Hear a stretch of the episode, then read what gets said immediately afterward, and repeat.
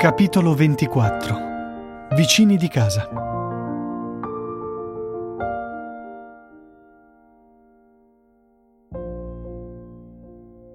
Mi trovo spesso a pensare alla vita degli altri. In questi anni ho assistito alla realizzazione della vita dei miei amici.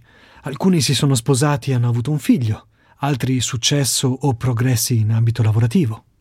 Chissà se quando escono assieme sentono ancora la mia mancanza. A dire il vero credo che ormai non ci pensino più. Normale e giusto, dopo il passare degli anni. Ad ogni modo volevo descrivere anche questo pensiero. Ti ritrovi a invidiare la vita degli altri, mentre la tua piano piano scompare anche dai ricordi delle persone che hanno vissuto con te. Più il tempo passa, più ti allontani dagli altri, più anche ciò che è stato di te insieme a loro si affievolisce. È inevitabile. Ma questo è il mio momento il momento in cui posso parlare di tutto. Posso prendere tutto il tempo che mi pare perché certamente avrò qualcuno che mi ascolterà. È il grande vantaggio che ti regala la scrittura. A proposito di vite degli altri, ora voglio addentrarmi in un argomento, simpatico a mio modo di vedere.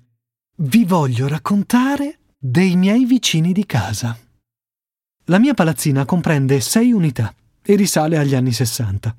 Il mio appartamento sta nel mezzo, come il prosciutto nel tramezzino, per cui ho abitazioni sopra e sotto la mia. Ciò è molto vantaggioso per quanto riguarda le spese di riscaldamento, mentre non si può dire lo stesso per i rumori. Ho cambiato e visto molti appartamenti nella mia vita, ma uno con un sistema di insonorizzazione così assente, giuro, non l'ho mai provato. Quando sei costretto a rimanere rinchiuso in un ambiente per tanto tempo, sviluppi i tuoi sensi, che si potenziano per intensità e capacità percettiva. Come nel cieco si acuiscono olfatto e udito, così in me è tremendamente perfezionato l'udito. Ahimè, conosco ogni minimo rumore della palazzina e nel trascorrere dei mesi ho imparato a decifrarli tutti, sicché so perfettamente a quale attività umana ciascuno di essi corrisponda. Facendo silenzio, posso sentire con estrema chiarezza tutto quello che le persone che qui abitano si dicono, anche con tonalità di voce normale, sia che provenga da sotto, sia che provenga da sopra. Questo si rivelò essere un serio problema fin dal primo momento in cui venni ad abitare qui, più di dieci anni fa. All'epoca gli inquilini del piano di sotto avevano una bimba e quando di notte piangeva sembrava di averla accanto, anzi direi proprio nel letto. Dopo due anni fortunatamente traslocarono e, come facilmente accade, la sostituzione fu anche peggiore. Arrivò una coppietta di quarantenni molto vivaci. Ricordo molto bene soprattutto lei. Non aveva proprio freni inibitori. Gridava e ansimava come una star dell'Eros quasi ogni notte. Stanco della situazione, un giorno andai a parlare con loro non potevo toccare l'argomento sesso in modo diretto, sarebbe stato imbarazzante, per cui affrontai genericamente il problema richiamando la loro attenzione sul sistema di insonorizzazione del tutto assente e sul fatto che nella palazzina comunque si sente tutto. Lei mi rispose sorridente: Sì, io ho anche una voce molto squillante. Mi ero illuso che avesse capito. Invece mi sbagliavo. Le grida e i versi non si placarono sino a che, Fortunatamente per me, la passione sprigionata evidentemente dalla nuova casa andò lentamente scemando. I due rallentarono a poco a poco i ritmi e probabilmente per questo decisero di cambiare casa dopo solo due anni di permanenza.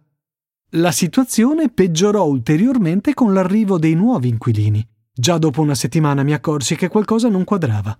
Non sentivo l'ansimare femminile, quanto piuttosto grida di dolore acuto alternate a fragorose risate maschili.